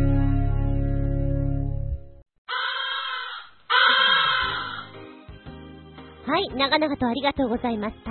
次回は3月15日。うーん、まだ桜は早いかな。下駄145でお聞きいただけたらと思います。テーマは、それが一番大事です。それが一番大事。また、意味深な。えー、っとですね、今日頭にノックの話をしましたよね。マナーのお話です。割と日本って、細かいマナーというか、お作法というか、ある国なんじゃないかなと思う。気遣いをするというかさ。で、大事だよって思われてることっていっぱいあると思うの。だけど、マナーとかって、大事だろうけど、ちょっとわからなくなることない？あれ？えっと、ご祝儀袋ってさ、あれ？これどうやって書くの？あれ？ちょっと迷ってしまう。今はすぐ調べられるよ。だけど、一番大事かなーと思っていたんだけど、やっちゃって？恥ずかしい思いとかしたことないですか？その昔私が迷ったのは、靴を下駄箱に入れるときに、つま先がこっちに来るように入れるべきなのか、かかとがこっちなのかって迷ったことあります。どっちなんだろうって。真剣に迷ったことがあります。そういうのとかね、人様の家で座布団出されて、うーん、うん、うん、みたいな。日本ってさ、どうぞ、どうぞっていうのをちょっと断るところも良しとする国じゃないですか。なんだかめんどくせえな、わかりづれえな、と思いながらも、それが美学なんだよって言われてしまうところもあるだろうし、一番大事かな、というふうに思っていた礼儀作法、マナーが、やっちゃった話。それが一番大事。だと思ってやったのに、違ったよ、どうしよう、こっぱずかしいとか、人のお作法を見ていて、あー、それ違うよ。それが一番大事。小声で心の中で歌っちゃうようなこととか、マナーに関してのお話していきたいなと思います。ええ、私きっとこの回でいろいろ、マジでそうなの？自分でびっくりたまげだということになるんじゃないかなと思います。はい、お便りはですね、リニューアルされました、チョアヘオのホームページ、お便りホームから送っていただきますか。じゃなければ、パーソナリティブログの方にコメント残しても構いません。私のブログ、ズンコの独り言の方にメールフォーム用意してございます。ごめんなさい、今回気づかなかった。初日にセッティングしていたから、まさか上がってないとは思わなんだ。ありがとうございます。新潟県のなとこよっぴくん。助かりました。え、そして、えー、こちらのメールフォームじゃなければ、直前になって、こんなテーマでやりますよと、テーマ募集かけます。そこにコメント残しても構いません。直接のメールアドレスも用意してございます。全部小文字で、geta アンダーバー zun アットマーク yahoo.co.jp geta アンダーバー zun アットマーク yahoo.co.jp こちらまでお願いしますね。テーマは、それが一番大事。はい。次回は3月15日日付が変わるその頃に、お相手は私、この間ね、イナゴの佃煮食べてみたよもっと虫っぽいかと思ったら、全然そんなことなくて。うまかった。厚み純でした。二枚聞くまい話すまい。純子の話も、もう、おしまい。バイバイキーンごきげんよーちゃんちゃん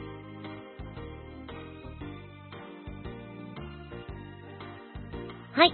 私、不器用ですから、というお話なんですけれども、えー、ずんこ先生の方で、今、銃を使ったお芝居をしております。バトルロワイヤルという、まあ、殺し合っていただくお芝居なんですけども、銃を使ってまして、小道具がね、なくてね、なんて言ってました。で、1月末に、こう、講師控室にある中から、マシンガンを見つけます。これ使えると思って、今それを使ってるんですね。で、他に何かないかってこの間、その、1月にもう処分しちゃいますよって言われてる小道具入れのところ見に行ったら、ビニール袋の中に入ったピストルを見つけたんですよ。なーにこれこの前気づかなかった。こんなビニールに入ってるから全く持って油断してた。何？誰も取りに来てない。ほほー。持ち主がいない。ほほほー。いっただきーピストルゲットシャチャララッチャチャー。厚みご機嫌でそれを持って帰りましたとさ。よしよしお稽古で使えるぞで、袋から出してみると、ん？おやこれはピストルだけど、バラバラだねなんでだい？なんでこうなってるんだい？地味に私は、お姉ちゃんと妹のこの姉妹なので、遊びとしては女の子の遊びばっかりやってました。銃を使った遊びというのは一切やってません。やりたいなと思ったよ。BB 弾とか使って楽しそうだなと思ったけど、やったことないんです。せいぜいあの割り箸の銃ですよ。割り箸でほら、ゴムをぴょーんと飛ばすやつ。あんなのしかやったことない。バラバラの銃来ちゃった。どうしよう。まあ、でも、なんとかなるでしょうと思ってね、楽に考えてたの。んで、それをゲットしてから、水曜日にね、じゃあこれ使ってよってこう渡して、断層を入れた状態で渡したんだけど、なんかバラバラしてる分、それだと断層がすぐ落ちてきちゃうんですよ。あ、ダメだね。じゃあ、この、銃の形になってる部分でね、えっ、ー、と、リボルバータイプではないです。スライドする上の部分をくっつけて、なんとなく銃の形にはなってるんですね。ごめん、じゃあ、今断層取ってます。で、なんとなくこの銃の形だけでいいから、これでやってごらんって言って、それを渡して、お稽古してもらいました。で、その後にね、いつまでもそんな状態でやらせるわけにはいかないなと思って、明日お稽古だから、銃の形にしてやりましょうと思って、ベッドの上で広げてね、ああでもない、こうでもないってこう立体パズルをするような感じですよ。で、断層を先に入れると、スライド部分をカチャンってつけた時に、絶対に落ちてくるんです。で、なんかね、ビョヨーンとしたおもちゃだからさ、スプリングがあって、このスプリングをどっかに引っ掛けるんじゃないかなと思うんだけど、どこにどうやったらいいのかわかんないんだよね。で、スライドする部分も、よく見ると、二つに分かれていて、その一つの部分が、ちょっとだけプッシュできるんです。で、このプッシュするところ、どっかに引っ掛けるか何かするんじゃないかなと思うんだけど、それがどこなのか全くわかんなくて、なんとなく引っ掛けて、カチャンってつけることができるんですね。で、このカチャンとくっつけた段階で、断層をガシャって入れると、ロックするんですよ。よしよしよしロックできた。あの、銃を撃つ時のさ、なんていうのあれ？カッチンってやるやつあるじゃん。ほら、カッチンって、あそこもそれをやるとできるのね。あ、なんとなく銃っぽくなった。で、こう、なんとか動かしてくると、なんかずれてくんのかな断層がボトンと落ちてきて、さらにこの重心の部分が前に飛び出してくるの。なんだろう、お前、すごく間抜けな銃になってるけど大丈夫か？と思いながら、その後でスライド部分がシャリーンってこう取り始めて、バラバラだなもう一回やり直し。真夜中の2時過ぎに、もう寝なきゃって思いながらも、ベッドの上でひたすらにこの銃の組み立てをする私。なんだろう。よくさ、ルパン三世の次元大介とかがね、銃を組み立ててるっていうのを見たことがある。お手入れの中で。シティハンターもやってた。一流の殺し屋はあれだろバラバラになった銃を組み立てて、撃てる状態になるまで、早ければ早いほど一流なんだろそんなの見たことあるよ。もうね、何度やってもバラバラ。笑えるぐらい。このコントみたいな銃は一体何？コント中とか思いながら、もう寝なきゃいけないから、明日のお稽古場は、ちょっとその場で考える。で、行きました。お稽古場に。あ、先生治ったの？うーん、治ったっていうか、うーん、ごめん、これでやってくれる？ってこう、黒いガムテープをですね、断層のとこにベリベリっとくっつけて、あと、スライド部分、先生、これなんか動くけど、うーん、そうなんだよね。じゃあこれ、ここにもつけてくれるってこう、2箇所に黒ガムをつけまして、見た目かっちょ悪い。だけど、重さは、ほら、モノホンっぽくなったじゃん。これでやって。申し訳ない。私にはこれが精一杯だ。限度だ。自分不器用なもんで申し訳ない。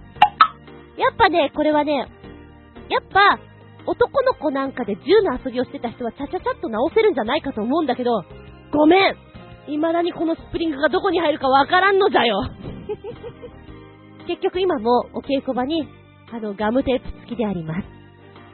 え、何かヒントがあったら教えてください。なんか、本番もこれでやってそうな気がするでもいいの。形だけは、重さだけは、らしくなったから。あすみじゅん、殺し屋にはなれませんでした。無様でした。ありがとうございます。自分、不器用ですから。